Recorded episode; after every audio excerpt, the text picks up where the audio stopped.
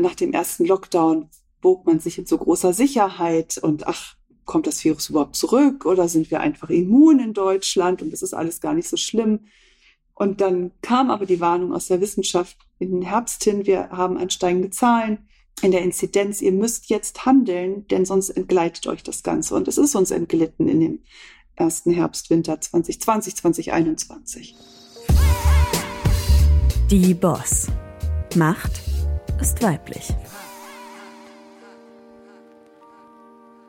Guten Tag, mein Name ist Simone Menne. Ich bin die Gastgeberin vom Stern-Podcast Die Boss. Heute spreche ich mit einer Wissenschaftlerin. Und sie ist durch ihren Schwerpunkt in den Fokus der Öffentlichkeit geraten. Melanie Brinkmann ist nämlich Virologin und seit Dezember stellvertretende Vorsitzende des Corona-Expertenrates der Bundesregierung. Aber zwischen dem Zeitpunkt und ihrer Karriere liegt einiges an Stationen, die wir heute gerne besprechen möchten. Ich freue mich sehr, dass Sie dabei sind. Frau Brinkmann, schönen guten Tag. Einen wunderschönen guten Tag. Ich freue mich auch sehr. Herzlichen Dank. Ich steige gleich ein mit der Karriere.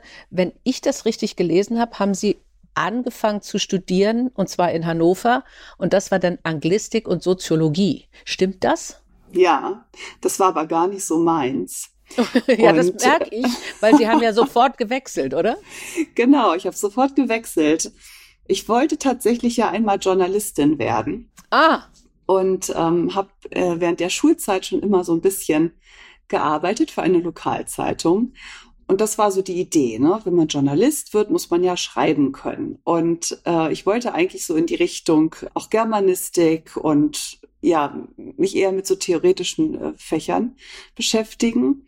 Und dann hatte ich aber ein sehr interessantes Gespräch mit einem Redakteur von dieser Lokalzeitung und der sagte, ach, also wir haben echt schon genug Journalisten, die Politik studiert haben oder Geschichte oder Germanistik. Mach doch was Handfesteres, mach doch wirklich was, dass du dann sprechfähig bist, was medizinische Themen angeht oder rechtliche Themen oder egal was Naturwissenschaftliches zum Beispiel.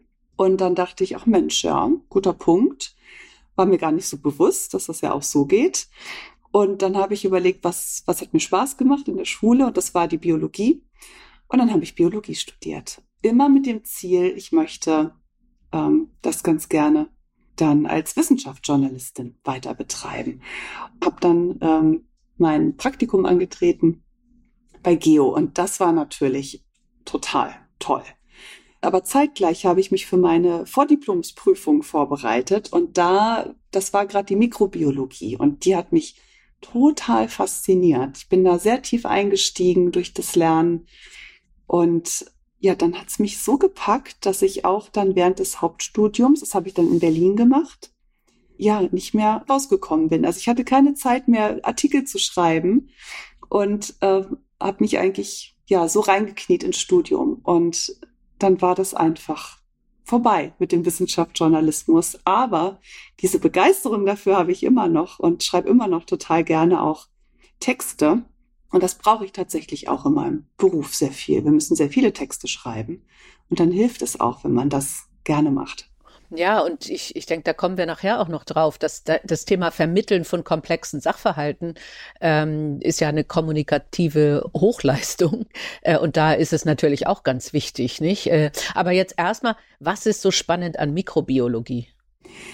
Die Mikrobiologie umfasst ja alles, was sehr klein ist, was man, sage ich mal, nur mit dem Mikroskop sehen kann. Und ich finde es faszinierend, dass wir sie zum einen, glaube ich, sind sie ein ganz wichtiger Teil unseres Ökosystems, Bakterien wie auch Viren. Und zum anderen können sie aber unheimlich schädlich sein und uns ja vor große Probleme stellen. Stichpunkt Antibiotika funktionieren wunderbar, aber es gibt Antibiotikaresistenzen. Und diese Einstellung, wir haben Bakterien besiegt, weil wir Antibiotika haben oder gibt es auch andere Beispiele aus der Krebsforschung, hieß es auch schon mal, wir haben den Krebs bald besiegt. Nein, es gibt immer wieder neue Herausforderungen, denen wir immer wieder begegnen müssen mit innovativeren Ideen, Methoden. Und dieses lebendige Feld, dieses sich ständig neue Dinge überlegen müssen. Das finde ich unheimlich spannend. Und geht es dann jetzt zunächst mal in der Forschungstätigkeit darum, zu verstehen, also wie funktioniert dieser Organismus und ja, spezialisiert man sich dann auch auf ein bestimmtes Virus, mit dem man dann eine bestimmte Beziehung hat und sagt, also das ist meins und das möchte ich beobachten und wissen, wie es reagiert, damit ich dann, ich mache jetzt eine ganz blöde Analogie, aber im Zweifelsfall wie ein Raubtier, dass ich weiß, wie kann ich es bändigen, aber wie kann ich es auch zähmen? Ja, genau. Also erstmal ist die Aufgabe in der Grundlagenforschung zu verstehen, wie funktioniert etwas jetzt. Bei meinem Beispiel, wie genau wird das Virus erkannt von unserem Immunsystem? Was für Prozesse laufen ab? Und welche Prozesse im Körper sind wichtig, um dieses Virus einzudämmen? Das ist nicht bei jedem Virus gleich. Und das muss man sich erstmal genau anschauen. Und das macht man tatsächlich ganz oft auch mit Tierversuchen, weil ich das in meinem Labor ohne einen lebenden Organismus gar nicht so gut kann. Deshalb ist es nach wie vor sehr, sehr wichtig, dass wir sowas machen können. Denn am Menschen kann ich vieles ja nicht einfach mal so ausprobieren. Das ist wichtig, dass wir das verstehen, wie funktioniert es. Und dann geht man ja unheimlich in die Tiefe. Es ist wie mit einer Lupe, die man nimmt und immer tiefer schaut, wie genau funktioniert zum Beispiel ein Bestandteil des Virus. Wie interagiert der mit einem anderen kleinen Bestandteil in unseren Körperzellen? Und dann, wenn ich das verstanden habe, dann kann ich sagen, so, und wie kann ich das jetzt unterbinden, dass das Virus zum Beispiel an diese Eintrittspforte andocken kann und dann in meine Zellen eindringen kann? Kann ich mit meinen Methoden oder mit Methoden, die Kollegen haben, es ist ja auch sehr interdisziplinär, man muss sehr viel mit anderen Disziplinen zusammenarbeiten, wie können wir jetzt gemeinsam zum Beispiel eine Substanz finden, die das inhibieren kann? Also wie kann ich zum Beispiel antivirale Medikamente finden und sie dann auch tatsächlich in die Anwendung bringen? Und das ist ein unheimlich schwieriger und langwieriger Prozess, bis ich dann wirklich am Schluss ein Produkt in der Hand habe, was ich dem Menschen dann auch anbieten kann als antivirale Therapie. Ich habe ja mal bei Boehringer Ingelheim gearbeitet und habe dann auch gesehen, wie lange es dauert und wie viel man auch ausprobieren muss. Ich glaube, wir haben so gerechnet, man muss 30 verschiedene Varianten erstmal ausprobieren, bis am Ende irgendwas dann tatsächlich zu einem Medikament wird. Ja. Und deswegen ja auch die Diskussion um Patentschutz und um wie viel Geld verdient Pharma eigentlich. Ja. Aber sie sind in die Pharmaindustrie ja nicht gegangen. Also da haben Sie sehr bewusst gesagt, das ist nichts für mich? Ja, das habe ich ganz bewusst gesagt. Tatsächlich finde ich, das Schöne an der Forschung ist diese Freiheit, die man hat. Das, natürlich kann ich nicht einfach an irgendetwas forschen, was überhaupt nicht relevant ist. Aber ich habe die Freiheiten zu sagen, das ist in meinen Augen ein wichtiges Problem und das möchte ich beantworten. Und bei der Pharmaindustrie ist es ja teilweise so, dass es da schon auch, wie Sie gesagt haben, es geht auch um, was verdiene ich am Schluss mit diesem Produkt? Ja. Und da wird dann vielleicht auch mal entschieden, nee, das ist für uns gerade nicht so interessant, das werden am Schluss vielleicht nur so und so viele 100 Patienten benötigen, da lohnt sich der Aufwand nicht. Ja. Und das gefiel mir gar nicht. Mir geht's eher darum, wirklich zu verstehen, wie funktionieren Prozesse. Und es ist ein tatsächliches Problem. Ich kann es schlecht als Grundlagenforscherin alleine in die Anwendung bringen.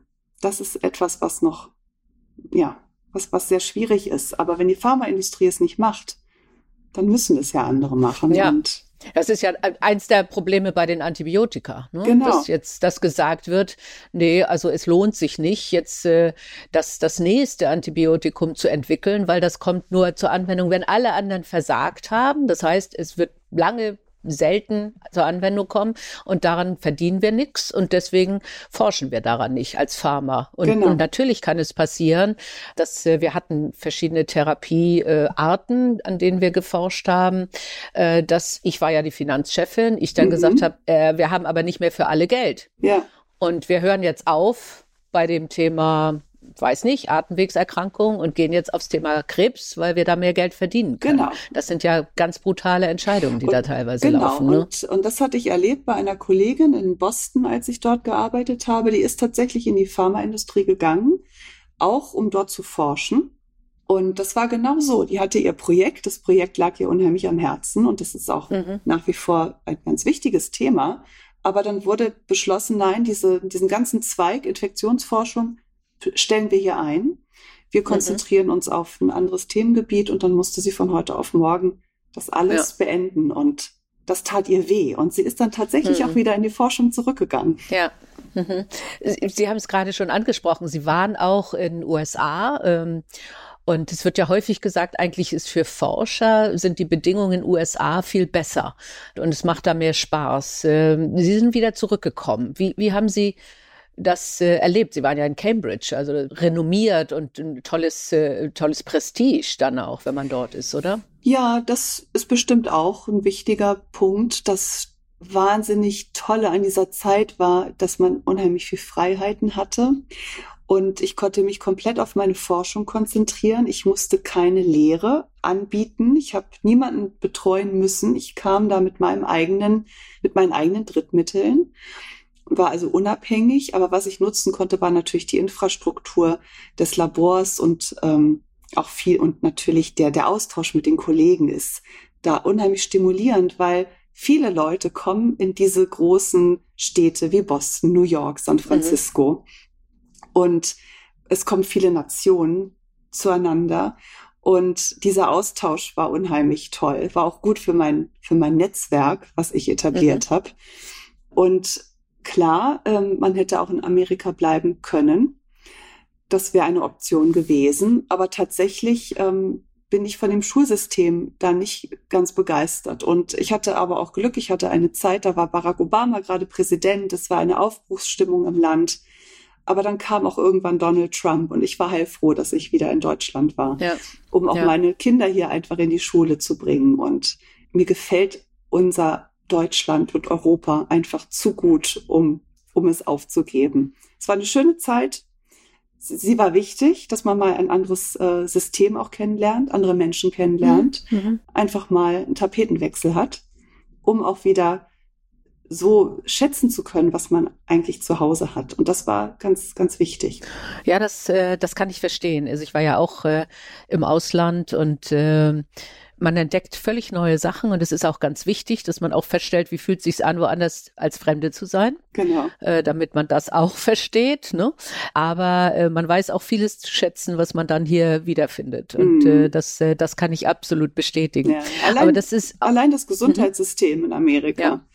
Ja, dass nicht jeder einfach versichert ist, dass es nicht selbstverständlich ist. Und das sind wichtige Erfahrungen. Und das ist viel besser, man erlebt es einmal selbst. Und ich rate auch jedem, den ich kenne, allen jungen Leuten, Studierenden, geht ins Ausland und sei es nur für 3 Monate.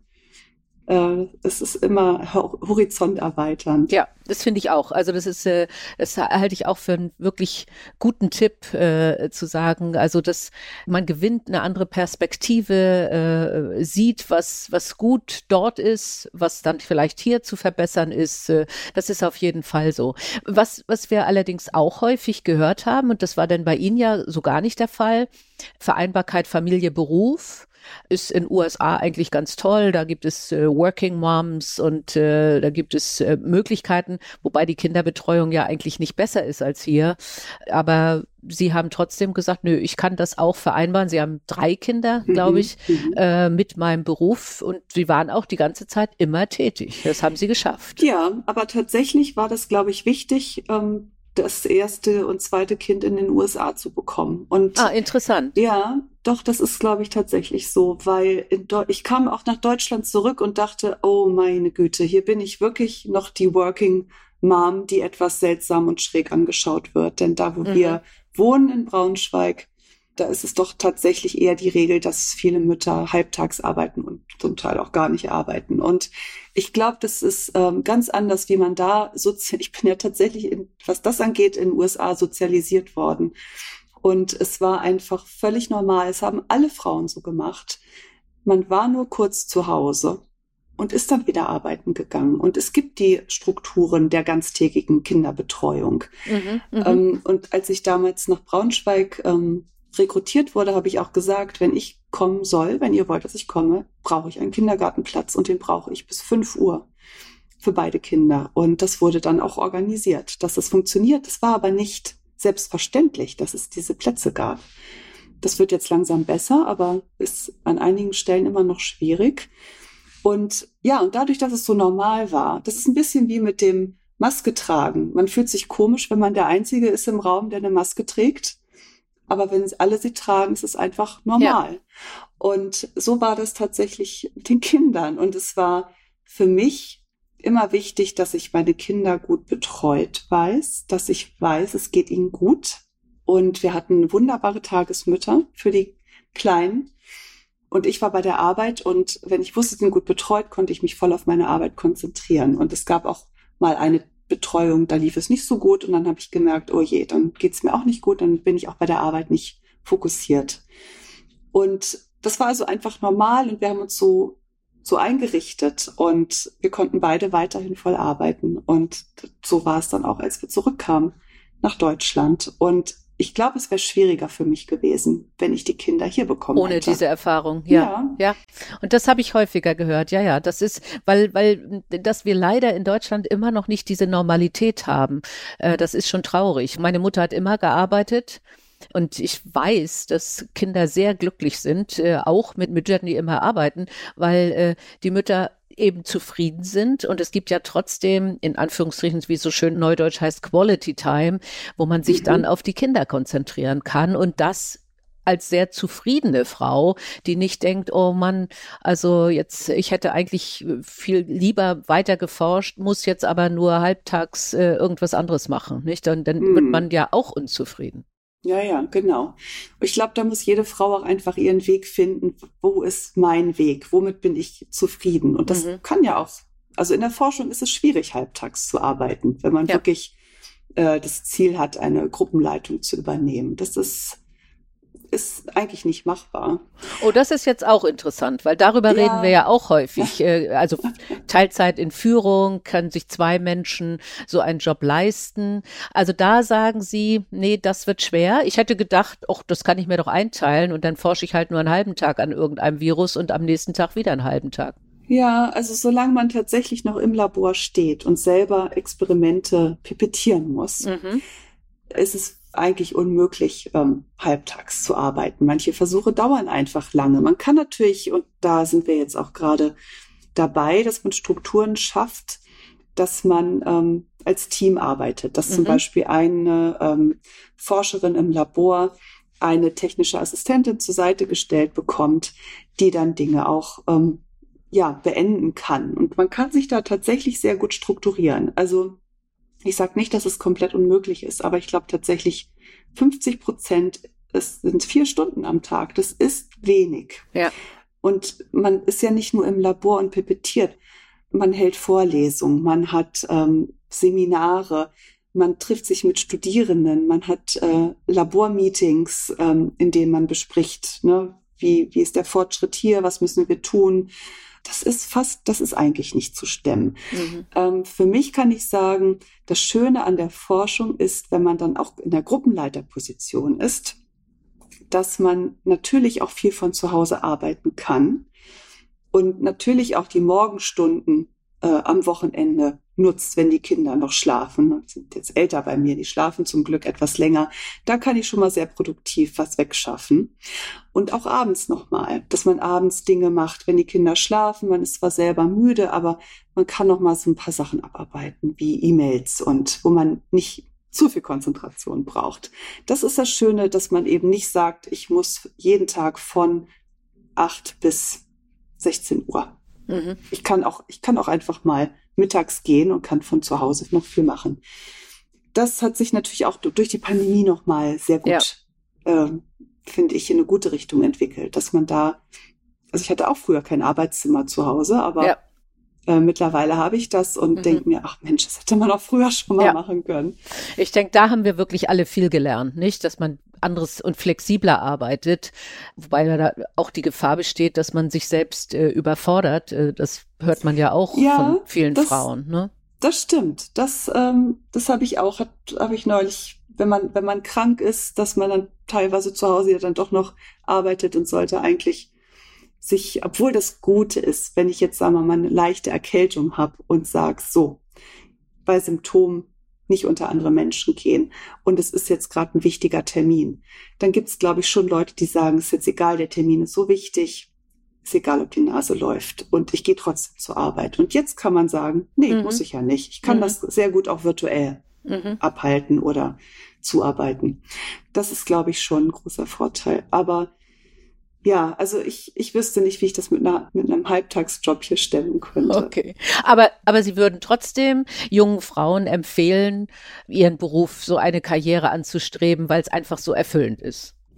Ja, also wer sagt, das ist für mich die Erfüllung, die Forschung, die Interaktion mit Studierenden, dann ist das wunderbar. Und man braucht natürlich Strukturen zu Hause, dass man das alles gewuppt bekommt, diesen berühmten Alltag. Also ohne Putzfrau geht's nicht. Und die ist auch nicht nur eine Stunde da, die ist dann auch mal länger da und hängt auch die Wäsche auf.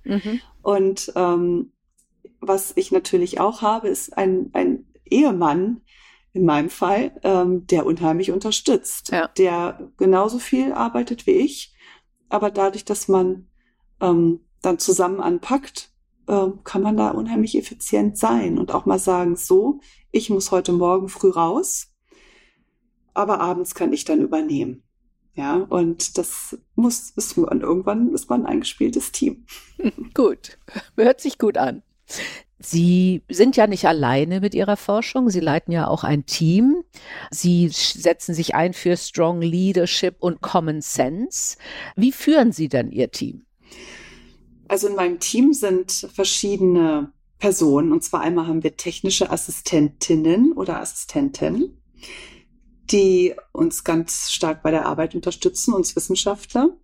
Und die Wissenschaftler, die bei mir arbeiten, haben Biologie oder Biochemie studiert und das sind dann Doktoranden, die wir natürlich auch ausbilden. Und nach der Phase der Doktoranden haben wir Postdoktoranden. Das sind die schon ihre Doktorarbeit geschrieben haben und dann weiter im Labor arbeiten. Und dann gibt es natürlich noch ganz viele Studierende und ja, die müssen alle irgendwie koordiniert werden und das machen wir, indem wir uns regelmäßig treffen und regelmäßig kommunizieren. Und dabei ist es auch immer ganz wichtig, dass jeder schon weiß, was macht eigentlich der andere gerade, damit man sich auch besser untereinander helfen kann. Denn das ist ganz wichtig in der Forschung, dass man auch viel interagiert, nicht nur an seiner Bench pipettiert und an seinem Platz vorm Computer sitzt, sondern mit den anderen redet und auch diskutiert, dass man sagt, ich habe die und die Hypothese und das glaube ich aus dem und dem Grund. Wie siehst du das denn? Und in der Diskussion entstehen oft neue, gute Ideen. Und das ist eben so schön, wenn man ein großes Team hat, dass dieser Austausch dann so rege ist und auch so stimulierend ist. Und dieser Austausch, das muss man ein bisschen fördern, indem man feste Termine hat für Seminare, für Gruppenmeetings, wo dann einmal alltägliche Dinge besprochen werden, wie was gewisse Abläufe angeht, aber dann natürlich auch die Wissenschaft. Also dass wir präsentieren regelmäßig unsere Ergebnisse und dann wird das diskutiert. Und da gibt's eben, ja, das machen wir jede Woche so. Und dann habe ich aber auch noch individuelle Meetings mit jeder einzelnen Person, wo man dann auch noch stärker ins Detail geht. Also einmal ist es wichtig, alle wissen voneinander, wer macht was. Und dass keiner irgendwie sagt, warum macht er das? Das wollte ich eigentlich machen, dass es da nicht zu Konkurrenzsituationen kommt, sondern wirklich dieser Teamcharakter da ist. Und das ist ganz wichtig. Und da muss man natürlich auch mal nette Sachen zusammen machen, sei es die Wanderung im Harz, die man zusammen macht, oder das Kuchenessen bei Geburtstagen. Ich glaube, was auch immer wichtig ist, ist, dass man das Ziel kommuniziert. Und das ist der Job der Gruppenleiterin, dass alle wissen, wofür machen wir das eigentlich? Warum ist das wichtig? Und dass ich auch erzähle von meinem Alltag. Was habe ich heute eigentlich gemacht? Sie sind jetzt Professorin für die Genetik der Viren, wenn ich das richtig gelesen habe. Können Sie das kurz erläutern? Und weil wir kommen dann ja dahin, jetzt sind Sie also auch Beraterin der Bundesregierung. Warum sind Sie das geworden? Also ist dieses Genetik der Viren eine besondere Kombination jetzt mit der Pandemie, die Sie dazu gebracht hat? Naja, also nicht ganz direkt. Ich glaube, da müssen wir jetzt mal zurückgehen ins Jahr 2020. Gerne. Da, meine Hauptexpertise sind Herpesviren und die Interaktion dieser Viren mit dem menschlichen Immunsystem. Und natürlich weiß man dann auch sehr viel über andere Viren, denn ich halte ja auch Vorlesungen zu anderen Viren, zu Viren, die die Leber infizieren oder unseren respiratorischen Atemwegstrakt wie Influenza-Viren. Ich bin aber trotzdem keine absolute Expertin auf diesen anderen Viren, denn wie Sie am Anfang gesagt haben, man muss sehr speziell werden. Man fokussiert sich sehr stark auf ein Virus oder sehr nah verwandte Viren. Und tatsächlich sind Herpesviren und Coronaviren sind sich überhaupt nicht ähnlich. Aber was man klar sagen kann, niemand kannte dieses neue Virus. Und es hatte einfach auch sehr andere Eigenschaften als die Coronaviren, die wir schon kannten. Und natürlich war es wichtig, dass man ein gewisses Basiswissen hat zu Coronaviren. Und das reichte erst einmal. Und das reicht auch bis heute, denke ich, um gewisse Dinge beurteilen zu können. Und ich habe genauso gelernt, wie auch ein Christian Drosten oder andere Coronavirus-Experten über dieses neue Virus. Und da waren wir alle gleich. Aber natürlich haben die schon viel mehr zu diesen Viren beforscht und konnten es auch aktiv natürlich in ihren Laboren sehr viel schneller weiter erforschen. Das habe ich nicht sehr stark verfolgt. Wir haben wenig dann selber zu dem Virus geforscht. Wir haben eine Studie gemacht zu SARS-CoV-2 zur Übertragung. Und zwar haben wir ja zeigen können, dass es sich über die Luft, über sehr weite Strecken auch unter gewissen Bedingungen, klimatischen Bedingungen in Innenräumen verbreiten kann. Und das war auch sehr wichtig, um dann beurteilen zu können, was für Maßnahmen müssen wir eigentlich treffen, um die Verbreitung zu verringern. Aber mein Labor war jetzt nicht auf Coronaviren ausgerichtet.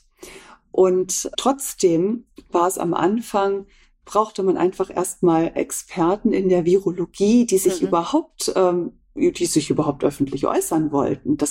Viele haben gesagt, nee, das will ich gar nicht. Ja. Das ist nichts für mich.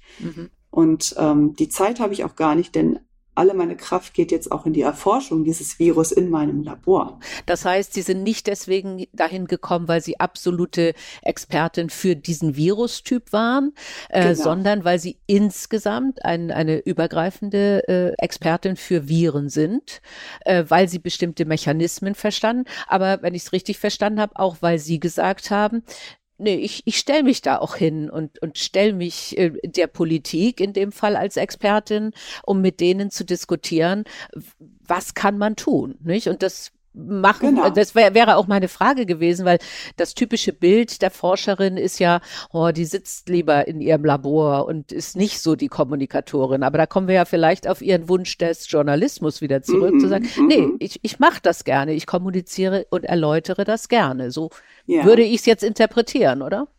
Ja, genau. Also diese ganz ausgewiesene Corona-Expertise hatte ich nicht, die ein Christian Drosten zum Beispiel ja hatte. Aber es gibt auch nicht viele echte Coronavirus-Experten. Denn die Coronaviren wurden eigentlich immer so ein bisschen belächelt, so nach dem Motto, das sind ja eigentlich nur so harmlose Erkältungsviren. Und ja, es gab schon mal ein SARS-CoV-1, was ja tatsächlich eine Bedrohung hätte werden können, auch weltweit. Aber es wurde ja sehr schnell eingedämmt. Das trat ja 2002 auf erstmalig und ist 2003 wieder zum Glück von der Erdoberfläche verschwunden. Und dann gibt es noch ein anderes Coronavirus, das MERS-Coronavirus, was tatsächlich auch noch da ist, aber nur sehr lokal, sehr begrenzt. Das ist jetzt nicht weltweit verbreitet. Aber dadurch gab es sehr wenig Forschungsförderung, weil es hieß, brauchen wir nicht. Wen interessieren diese Viren? Und dann gibt es einfach auch wenig Experten dazu. Und ganz am Anfang, weiß ich noch, gab es ein Gespräch mit unserer Presseabteilung am Helmholtz-Zentrum für Infektionsforschung und es hieß, das RKI bittet um Mitarbeit bei der öffentlichen Kommunikation. Sie können diesen ganzen Anfragen gar nicht mehr gerecht werden, weil es so viele sind. Und da haben wir gesagt, gut, dann steigen wir ein, denn wir können schon was dazu sagen. Und wir haben uns dann einfach intensiv auch damit beschäftigt. Also ich habe genau verfolgt, was passiert gerade, wie ist die Entwicklung, was gibt es für neue Erkenntnisse und bin da komplett eingestiegen. Also ich habe tatsächlich wenig an meinen eigenen Themen noch geforscht und habe mich sehr stark eingelesen, was alles Neue anging zu SARS-CoV-2, um natürlich auch sprechfähig zu sein mit der Öffentlichkeit, aber dann auch später in der Politikberatung. Und wie bin ich da reingeraten? Das lag natürlich auch daran, dass die Politik ja auch nicht wusste, wen fragen wir eigentlich? Ich meine, welcher Politiker kennt jetzt die Virologen im Land? Eigentlich nicht so wirklich viele. Und diese Verbindung musste ja auch erstmal entstehen. Und da liegt natürlich nahe, dass man sich anschaut, welche Institute und Universitäten habe ich in meinem Bundesland? Und wer äußert sich denn da eigentlich schon tatsächlich öffentlich? Und so, denke ich, entstand da auch diese Verbindung in die Politikberatung. Das fing ja bei mir an, dass ich unsere Landespolitik auch beraten habe hier in Niedersachsen und auch mit vielen anderen Kollegen gemeinsam. Das war auch immer sehr, sehr gut, weil man auch da sich austauschen konnte.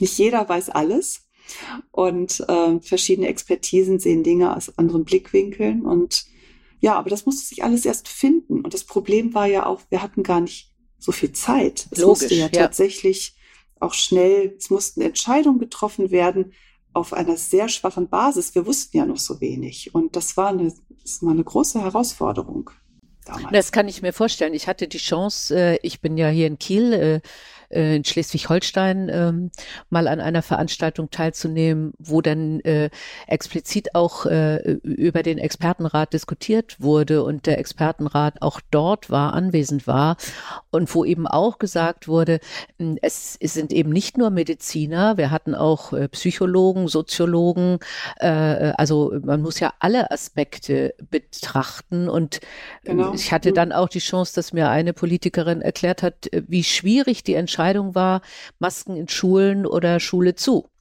Und dass man wusste, beides ist nicht gut. Ja. Und man nicht genau wusste, was ist die schlechtere Lösung und trotzdem musste man entscheiden. Und das war ja wahrscheinlich die tägliche, wöchentliche Herausforderung, die sie dort zu bewältigen hatten. Ne? Ja. Das war nicht einfach. Und es war auch ja nicht so, dass immer auf einen gehört wurde, wenn man eine Empfehlung gegeben hat.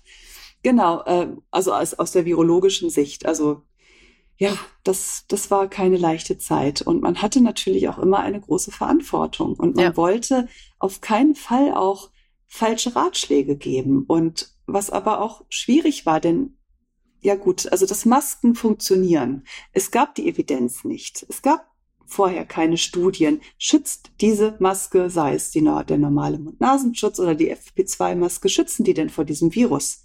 Es gab die Studien nicht. Und der Wissenschaftler ist dann eigentlich sehr vorsichtig und sagt, also eigentlich lieber auf Nummer sicher gehen. Ja. Lieber auf Nummer sicher gehen. Aber die Zeit ist doch gar nicht. Bis ich diese Studie habe, ist das Virus schon deutlich weitergekommen.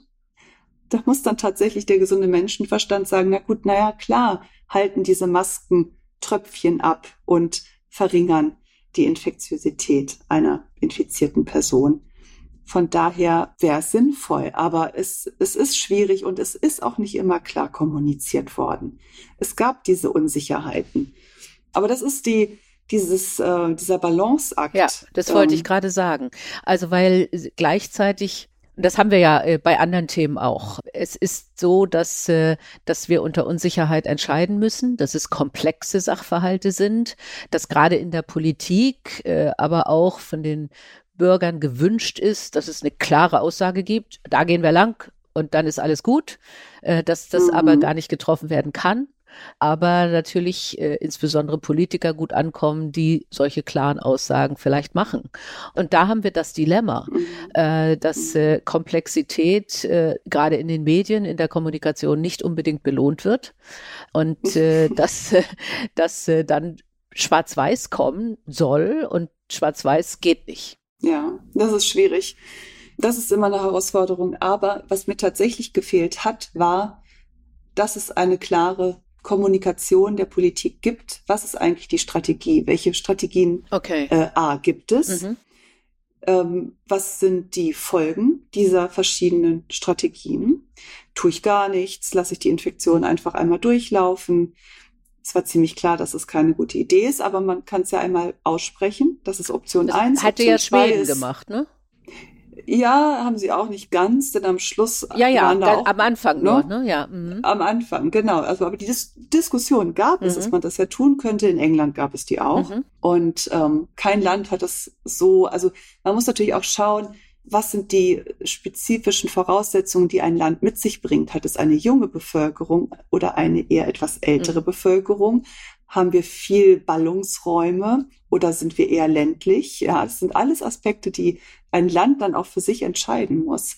Was ist die beste Strategie für uns? Also für uns war es keine Option bei unserem hohen Durchschnittsalter in Deutschland. Denn das Virus hat... eine höhere Infektionssterblichkeit bei den Älteren. Das wäre keine gute Option gewesen. Aber man hätte es einfach so mal klar formulieren können. Option 1, wir lassen es durchrauschen. Option 2, wir mitigieren und lassen das Virus langsam durch die Bevölkerung gehen, so dass es Gesundheitssystem knarzt, aber nicht zusammenbricht. Aber schwierig, da auch die richtige Balance zu finden. Oder wir machen die sogenannte Hammer-Methode. Es gibt so ein schönes Bild von The Hammer and the Dance. Einmal mit dem Hammer drauf, die Infektionszahlen niedrig halten und versuchen, sie dort zu halten. Und das ist dann dieser Tanz mit dem Virus. Das hat Herr Drosten auch mal ganz nett beschrieben in einem seiner Podcasts. Und das dann diskutieren. Was als Gesellschaft ist denn für uns vertretbar, ethisch gesehen? Oder eben was können wir leisten? Und da gibt es tatsächlich auch Beispiele. In Neuseeland war dann die Kommunikation eindeutig. Sie war von der Regierungschefin ganz klar. Die Option ist nicht die richtige für uns. Schaffen wir so nicht. Wir gehen diese Option aus den und den Gründen. Und das hat, finde ich, gefehlt. Eigentlich immer. Es war immer so nach dem ersten Lockdown bog man sich in so großer Sicherheit und kommt das Virus überhaupt zurück? Oder sind wir einfach immun in Deutschland? Und das ist alles gar nicht so schlimm. Und dann kam aber die Warnung aus der Wissenschaft, schaut mal, wir haben hier in den Herbst hin, wir haben ansteigende Zahlen in der Inzidenz, ihr müsst jetzt handeln, denn sonst entgleitet euch das Ganze. Und es ist uns entglitten in dem ersten Herbst, Winter 2021. Ja, und das lernt man eben auch im Pandemie-Management. Man muss koordiniert vorgehen und man muss die gesellschaftliche Akzeptanz auch haben. Und das hat man eben, indem man sagt, das sind die Wege und wir sollten, denke ich, im Konsens auch diesen Weg hier gehen. Und das hat ja auch gut geklappt während des ersten Lockdowns. Da gab es keine Frage, wir machen das so. Und das hatten wir dann leider nicht mehr. Und dann hat das Virus uns letztendlich in einen sehr langen Lockdown gezwungen, der uns allen extrem geschadet hat und uns sehr zermürbt hat. Und das ist nicht gut gelaufen bei uns. Also das wäre etwas, was wir jetzt, man soll aus Fehlern lernen. Und es war ja nun wirklich auch eine einmalige Situation, weil eine Pandemie so seit Urzeiten nicht erlebt worden war, dass man jetzt wirklich, und macht man das, also Sie sind ja noch im Expertengremium, lernt man jetzt daraus und sagt, okay, das Land hat vielleicht aber unter anderen Voraussetzungen. Neuseeland ist eine Insel, folgende Alternative, die haben folgende Alternative, das hat funktioniert, das hat nicht funktioniert. Sollte eine Pandemie wiederkommen, und es sagen ja viele, es wird wieder eine Pandemie geben, dann haben wir einen anderen Plan. Wir haben jetzt einen anderen Krisenplan. Ja, da ist natürlich einiges zu tun, was etwas dazwischen gekommen ist, glaube ich, einfach der Ukraine-Krieg und alles, was damit zusammenhängt, dass man da nicht mehr so viele Ressourcen gerade hat. Und es ist ja häufig im Leben so, ich muss mit den akuten Problemen umgehen und setze meine Ressourcen darauf. Und die muss ich woanders abziehen. Von daher denke ich, wäre das jetzt schon deutlich weiter, wenn man mehr Ressourcen, und damit meine ich Zeit und natürlich auch die finanziellen Möglichkeiten hat. Also was man zum Beispiel bräuchte, wäre, dass man Gesundheitsämter wiederbelebt. Man hat sie über viele Jahre kaputt gespart. Man hatte die Strukturen nicht, die mit so einer Pandemie dann umgehen können, wie zum Beispiel die Kontaktnachverfolgung, die die gut funktioniert, wenn die Infektionszahlen niedrig sind. Und mit einer guten Kontaktnachverfolgung kann man Infektionszahlen auch ganz gut im Griff behalten. Aber sobald sie ein gewisses Level wieder erreichen an Fällen, ist es mit der Kontaktnachverfolgung schwierig. Und wir hatten ja noch nicht mal, wir hatten kein digitales System, aber auch keine Gesundheitsämter, die wirklich digitalisiert waren. Also da ist viel Raum nach oben und das müsste man angehen, dass man da deutlich besser aufgestellt ist. Aber nicht nur Digitalisierung der Gesundheitsämter, sondern auch des ganzen Gesundheitssystems, dass man Daten in Echtzeit wirklich sieht und nicht erst auf dem Papier oder in der Excel-Tabelle, sondern dass es da koordiniert läuft und eine gute Basis dann natürlich auch liefert für Entscheidungen. Was wir auch brauchen, ist zum Beispiel eine gute Surveillance, nennen wir das, also dass wir weiterhin testen, aber nicht jeden und an jedem Ort, sondern einfach zum Beispiel ganz randomisiert schauen, wer kommt jetzt gerade in den Flieger und wir testen einfach mal und schauen, was kommt eigentlich gerade so ins Land, dass man dann auch weiterhin einfach die Augen offen hält. Das haben wir ja früher nie gemacht. Solche Warnsysteme brauchen wir in Zukunft, dass wir früher Bescheid wissen, denn man kann sich nicht darauf verlassen, dass Länder solche Auffälligkeiten transparent handhaben. Das ist wünschenswert und das ist ja auch etwas, was in der perfekten Welt so wäre, dass wir als Weltgemeinschaft denken und nicht nur an uns, sondern das schnell kommunizieren und das andere auch schnell dann handeln können und sich vorbereiten können. Manchmal ist eine Woche Zeitgewinn schon unheimlich viel. Wobei ich ehrlich gesagt glaube, aber ich bin ja keine Medizinerin, sie werden diesen Virus, wenn ein Virus so aufgestellt ist, nicht aufhalten. Also so abschotten, und das ist ja auch eine große Belastung. Also Australien, ich glaube, die waren 2 Jahre abgeschottet oder Neuseeland, nicht? Das, dann muss man ja auch wieder abwägen, was passiert mit der Wirtschaft, was passiert mit Familien, die getrennt sind und so weiter. Selbst wenn ein Land transparent ist, wird es wahrscheinlich irgendeinen Menschen geben, der dann doch irgendwo der Träger ist und der es woanders hinträgt. Und ich weiß, also als ich noch bei Lufthansa war, haben wir wirklich auch Szenarien zu Ebola berechnet, nicht? Ja. Und gesagt, okay, also Brüssel war da der Ort, wo ja Afrika viel Flugverbindungen hin hat und dann weiter verstreut. Da war Ebola als Krankheit in Anführungsstrichen ja gnädig, weil es einfach so schnell wirkte, dass man gar nicht mehr in Flieger kam, weil man so schnell, so schwer krank wurde, nicht? Also, aber ich glaube, wir müssen doch damit rechnen, dass im Zweifelsfall die nächste Pandemie, weiß ich nicht, bei irgendeinem Menschen, der gar keine Symptome hat, dann trotzdem in die Welt kommt und uns dann darauf vorbereitet sein und daraus lernen. Aber das bringt mich zu einem anderen Punkt. Sie haben gesagt, diese Nachbereitung, die leidet jetzt unter dem Angriffskrieg Russlands in die Ukraine. Andererseits denke ich, das, was Sie am Anfang sagten, nämlich, was ist die klare Strategie? Oder welche Strategien gäbe es und für welche haben wir uns aus welchen Gründen entschieden? Die gilt ja eigentlich auch für andere Krisen. Die gilt ja im Zweifelsfall auch für die Ukraine oder für das Thema Klima. Und dass man ein bisschen den Bürgern auch mehr zutraut und zumutet und sagt, nee, sorry, also wir erwarten eine Eigenverantwortung, wir erwarten, dass ihr mit Komplexität umgeht, aber wir versuchen euch so transparent wie möglich zu erklären, warum wir jetzt so agieren und was nächste Schritte sind. Oder auch, wenn wir nächste Schritte anders machen müssen, warum wir es anders gemacht haben. Ja, aber das ist auch ein Punkt, das ist auch wichtig. Was haben wir aus der Pandemie gelernt? Wir brauchen, ohne die Gesellschaft funktioniert es nicht und wir brauchen eine resiliente Gesellschaft und das ist jetzt überhaupt nicht meine Expertise, wie man das erreicht, aber natürlich ist es ein ganz wichtiger Aspekt, in die Bildung zu investieren und das ist etwas, was mir sehr schwer auf der Seele liegt, dass wir, was die Bildung angeht, wir werden einen akuten Fachkräftemangel haben wir in allen Bereichen, aber eben auch in den Schulen. Und wie bilden wir unsere Kinder aus? Wie gibt es überhaupt jetzt Ideen, wie man das, was die Kinder an Schulzeit verloren haben durch die Pandemie, das wieder aufzuholen? Und da gibt es im Moment, denke ich, nicht wirklich Konzepte. Und das ist, denke ich, ein großes Problem. Denn wenn ich sage, ich brauche eine resiliente Gesellschaft, muss ich ja bei den Kleinen anfangen. Und die müssen eine gute Bildung haben. Und sie müssen, eigentlich wäre es mein Wunsch, das noch viel weiter zu verbessern, auch die Kommunikation zwischen Wissenschaft und Schulen auch schon, dass man wirklich früh anfängt zu erklären, wie funktioniert Wissenschaft. Mhm.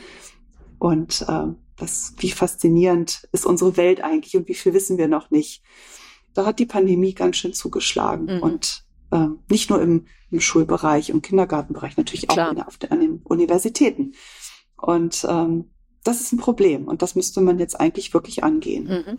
Das bringt mich ein bisschen zu einem anderen Thema, aber das ist ja, also resiliente Gesellschaft bedeutet eben ja auch eine gut ausgebildete Gesellschaft, die auch, ich sag jetzt mal, selbst erkennt, was sind Fake News, das sagen wir auch immer wieder, genau. ne?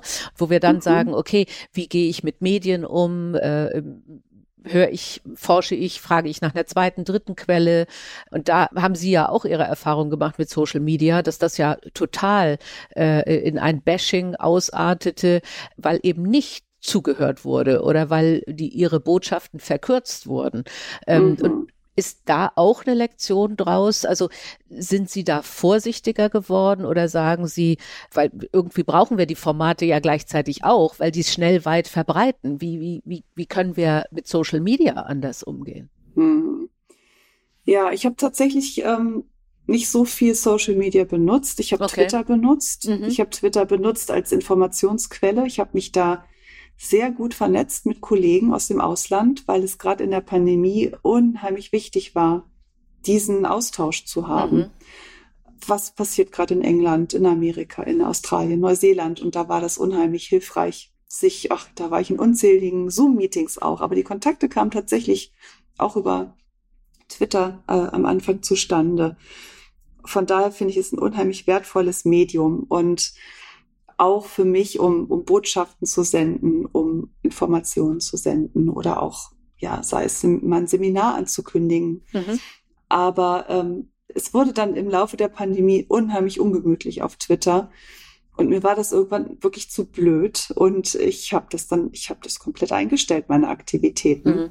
Was eigentlich sehr schade ist. Ich lese teilweise in meinen Gruppen, die dann schreiben, oh Mann, hier geht's wieder ab, es ist unerträglich. Aber ich habe das nicht mehr ausgehalten und habe gesagt, so, für meine psychische Gesundheit schalte ich das jetzt einfach ab und es hat mir sehr gut getan. Und tatsächlich denke ich aber auch, eigentlich ist es nicht gut, denn man wird ja dadurch mundtot gemacht. Ja, eigentlich haben die erreicht, was sie erreichen wollten und ich bin jetzt nicht der Typ, der sich da so groß einschüchtern lässt und ich denke, ich werde das auch wieder aufnehmen, weil ich es immer noch als gutes Medium sehe, um Botschaften zu senden.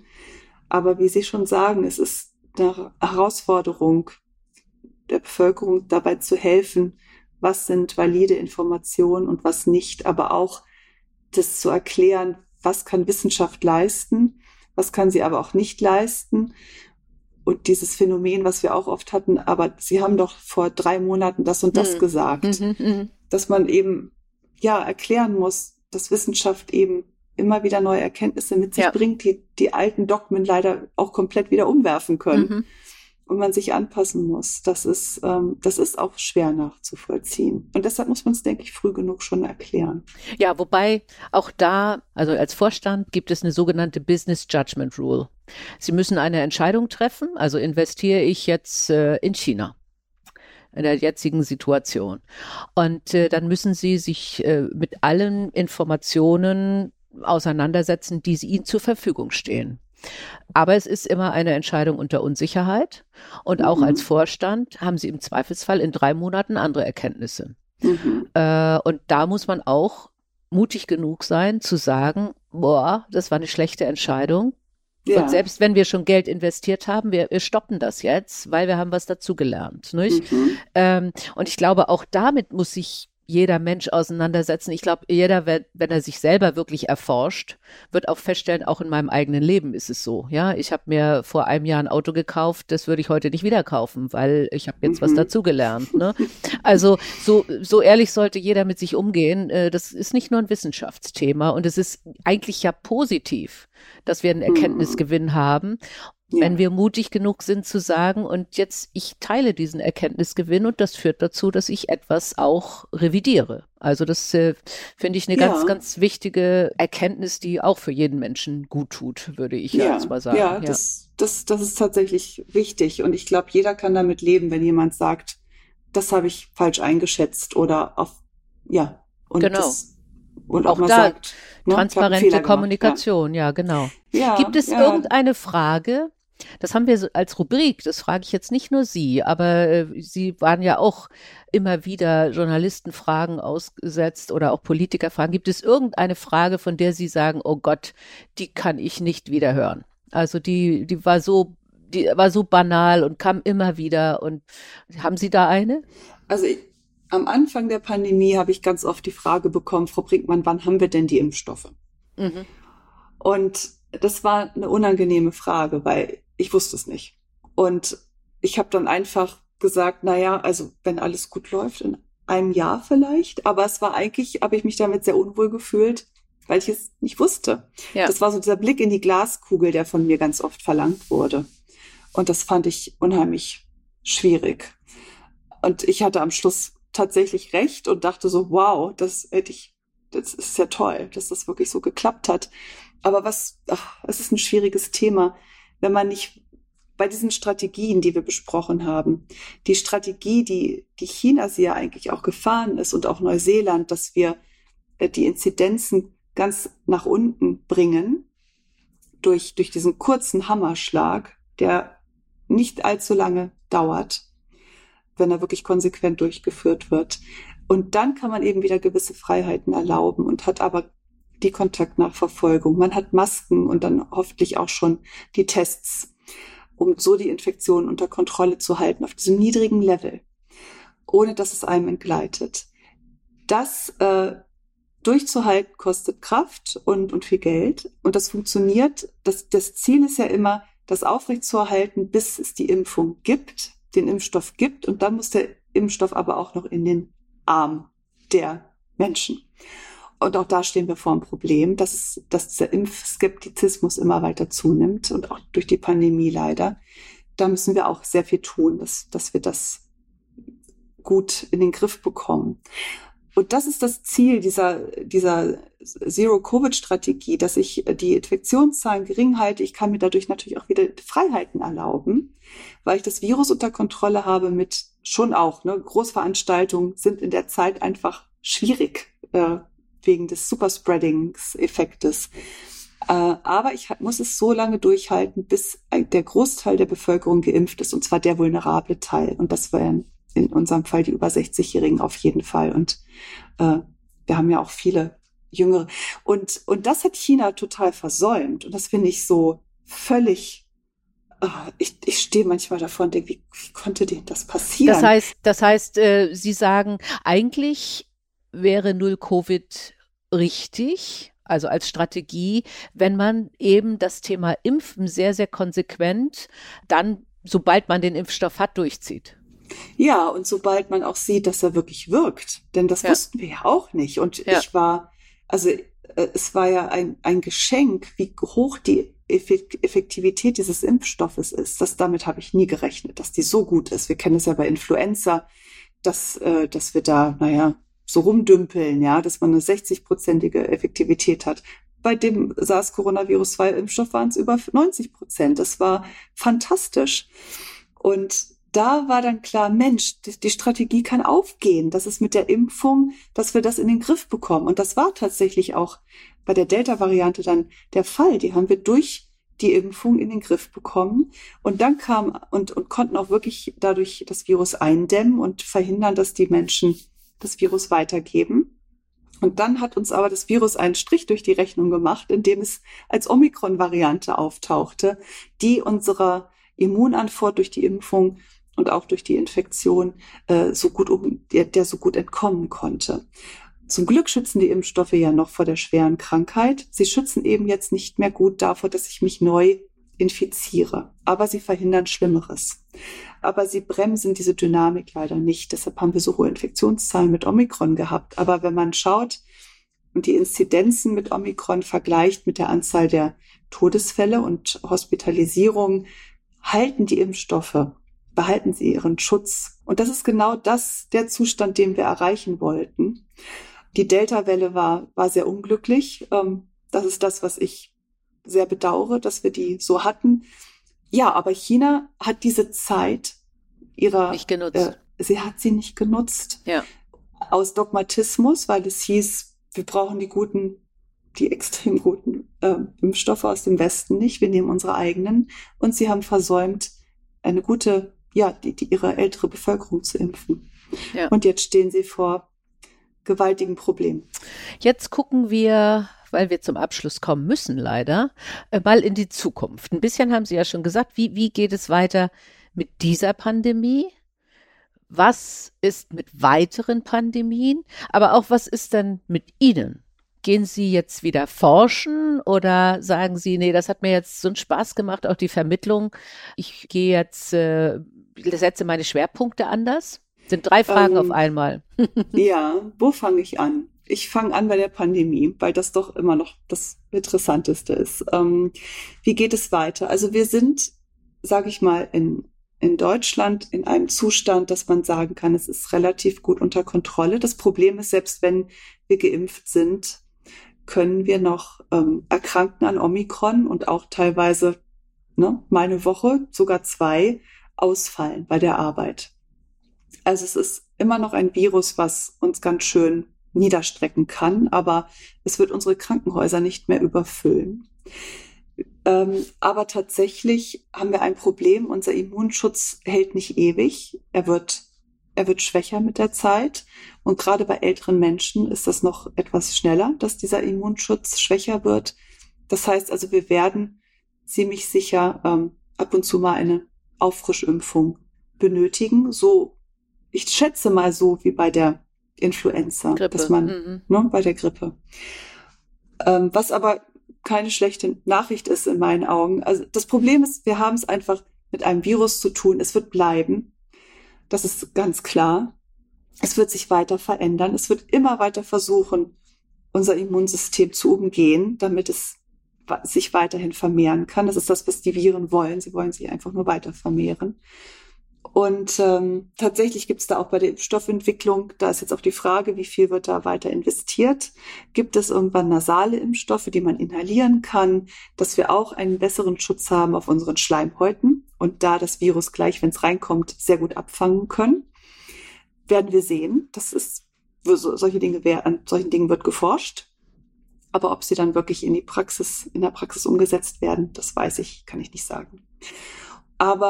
Also wir müssen uns damit einrichten, wir leben mit einem neuen Virus und wir müssen mit diesem Virus umgehen. Und wie wir das tun, müssen wir als Gesellschaft diskutieren. Wie wollen wir damit umgehen? Nehmen wir mal an, also SARS-CoV-2, auch die Omikron-Variante, wird Menschen auch weiterhin umbringen und ins Krankenhaus bringen. Es ist die Hoffnung, dass es sich zu einem Erkältungsvirus abschwächt, wie die anderen Coronaviren, die habe ich im Moment nicht. Also wir haben es einfach mit einem neuen, unfreundlichen Erdbewohner zu tun, wie auch die saisonale Grippe. Im Moment ist die Omikron-Variante tödlicher als die saisonale Grippe. Wir sehen ungefähr 3-mal so viele Hospitalisierungen noch. Das liegt aber einfach daran, dass sich so viele Menschen mit SARS-CoV-2 infizieren, weil es so infektiös ist. Das Influenza-Virus ist nicht ganz so infektiös. Also es ist nicht schön, Und selbst wenn das Virus endemisch wird, endemisch heißt, dass es nicht mehr diese hohen Wellen gibt, auch wenn es endemisch ist, es ist nicht harmlos. Das ist, glaube ich, die Botschaft, die ich da senden möchte. Aber wir haben die Impfstoffe und hoffentlich werden sie auch immer weiterentwickelt und weiter angepasst, dass wir sie dann auch regelmäßig zur Verfügung haben können, um uns zu schützen. So, das war Ihre eine Frage. Das andere war weitere Pandemien. Man hört ja, dass einfach auch durch fehlende Biodiversität, durch Globalisierung anzunehmen ist, dass es häufiger zu großen Pandemien kommt. Ja. Ist das auch Ihre Meinung? Ja, bin ich sicher, dass uns da nochmal eine Pandemie überraschen wird. Wie sie genau aussieht, weiß ich nicht. Welches Virus es sein wird, weiß ich nicht. Ich weiß auch nicht, wann das eintreten wird. Aber es ist tatsächlich so, dass es auf unserer Welt im Tierreich noch viele Viren gibt, die wir noch gar nicht entdeckt haben. Und dadurch, dass wir manchen Tieren eben sehr nahe kommen, kann es eben auch zu Übertragungen dann kommen. Das muss nicht passieren, aber es kann jederzeit passieren. Die Frage ist dann, ist das Virus dann auch so erfolgreich, dass es sich so weit verbreiten kann? Natürlich auch durch den Klimawandel. Es gibt ja Viren, die über Mücken übertragen werden. Diese Mücken gibt es hier zum Glück noch nicht. Aber durch den Klimawandel kann es natürlich sein, dass sie auch in unsere Breitengrade kommen. Und dann haben wir da auch mit neuen Virusinfektionen zu tun. Deshalb ist es, glaube ich, wichtig, auf diesen Gebieten, also ich glaube, es ist gut investiertes Geld, dass die Wissenschaft weiter forscht an Viren, auch an anderen Pathogenen und weiterhin an Medikamente, dass wir eine größere Toolbox haben, dann damit umzugehen. Impfstoffe, Medikamente und auch natürlich Testsysteme. Und damit kommen wir dann ja zu Ihrer Zukunft. Ja. Also ich habe keine Fernsehkarriere geplant. Das hat man, glaube ich, schon gesehen, dass ich mich sehr zurückgezogen habe aus der Öffentlichkeit. Und das tat mir auch sehr gut. Das war sehr, sehr anstrengend. Und ich habe das eine Zeit lang gerne gemacht und mache es immer noch gerne. Aber ich glaube, ich würde es machen, wenn es wirklich wieder notwendig wird. Wenn ich denke, jetzt kann ich wirklich etwas sagen, was wichtig ist.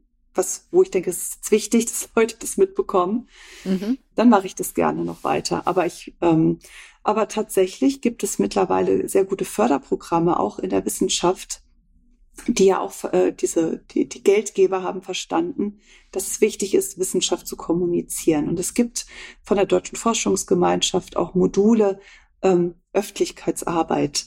Und tatsächlich habe ich sowas gerade eingeworben. Und will meine Forschung, die jetzt mit der Pandemie akut nichts zu tun hat, aber auch schon mit einfach, ich finde, ich bin der Gesellschaft auch immer schuldig zu erzählen, was mache ich eigentlich? Dafür haben wir jetzt Mittel bekommen, dass wir das auch wirklich schön aufarbeiten können und das auch auf der Homepage, auf sozialen Medien und auch mittels Videos erklären können. Dass wir diesen Dialog zwischen Gesellschaft und Wissenschaft intensivieren und damit natürlich auch mit der Politik, denn die ist ja auch Teil der Gesellschaft, dass wir uns da einfach weiter annähern und voneinander lernen.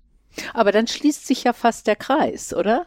Denn dann sind Sie ja wieder bei dem Thema Journalismus, Wissenschaftsjournalismus. Wie vermittle ich das, was ich tue? Wie kriege ich schon frühzeitig auch Kinder dazu, dass sie Wissenschaft erkennen, verstehen, dann sind Sie ja da angekommen, wo Sie eigentlich sein wollten, oder? Das stimmt. Das ist auch eine ganz wichtige ein ganz wichtiges To-Do, dass wir in die Schulen gehen und dort kommunizieren, dass wir Strukturen nutzen in unseren Städten, wie zum Beispiel Veranstaltungsorte. Es gibt zum Beispiel von der Volkswagen-Stiftung das Herrenhausen Late-Format, wo Wissenschaftler sprechen und wo Bürger einfach hinkommen können und sich das anhören und was Nettes dabei trinken und sich unterhalten auch mit den Wissenschaftlern. Und auch hier in Braunschweig gibt es das Haus der Wissenschaft, was auch ein Ort ist der Begegnung zwischen Gesellschaft und Wissenschaft. Und dass man diese Strukturen dann auch bedient mit seiner Präsenz und seinen Vorträgen. Genau. Gut. Dann kommen wir schon zur letzten Frage. Die geht auch ein bisschen in die Richtung Journalismus. Wenn Sie in vielen, vielen, vielen Jahren nochmal wieder sagen, ich wollte ja Journalistin werden und Ihre Autobiografie schreiben. Mhm. Wie heißt da der Titel? In vielen Jahren. Also ich habe tatsächlich mal überlegt, ein Buch zu schreiben über diese Pandemie. Habe ich tatsächlich überlegt. Okay. Und auch Anfragen schon bekommen von Buchverlagen. Aber im Moment denke ich mir, nee, ich möchte jetzt meine Forschung vorantreiben und möchte hier was zur Forschungslandschaft ganz klar beitragen. Das ist mein eigentlicher Hauptauftrag. Aber ich glaube, ich könnte mir das glatt nochmal überlegen, ob ich das nicht nochmal schreibe. Sei es ein Buch über die Pandemie oder überhaupt über Viren und wie faszinierend doch die Welt der Viren ist, weil sie eben einfach Teil unseres Ökosystems ist und auch unser Körper ist einfach voll mit Spuren von Viren. Unser Erbgut hat viele Teile von Viren, tragen wir jeden Tag mit uns und vererben sie auch weiter und wir werden jeden Tag infiziert. Also diese Welt nochmal so zu beleuchten für die breite Öffentlichkeit, also jetzt nicht als Fachliteratur, Da hätte ich Lust zu. Hätten Sie jetzt schon eine Idee für den Titel? Vielleicht irgendwas wie die große weite Welt der Viren oder irgendwie sowas. Ich hatte einen besseren Mal, der fällt mir gerade nicht ein. Ah, dann gibt es Zeit, jetzt darüber nachzudenken. Ja, wenn ich Zeit habe, dann fällt mir das garantiert nochmal was Gutes ein. Sehr gut. Sehr gut. Ganz herzlichen Dank, Frau Brinkmann, für das Gespräch. Das war sehr aufschlussreich für mich. Wirklich spannend. Sie haben uns die Wissenschaft, glaube ich, gut nahegebracht und auch den Spaß, den man daran haben kann. Ganz herzlichen Dank. Das hoffe ich. Vielen Dank. Habe ich sehr gern gemacht. Die Boss. Macht ist weiblich.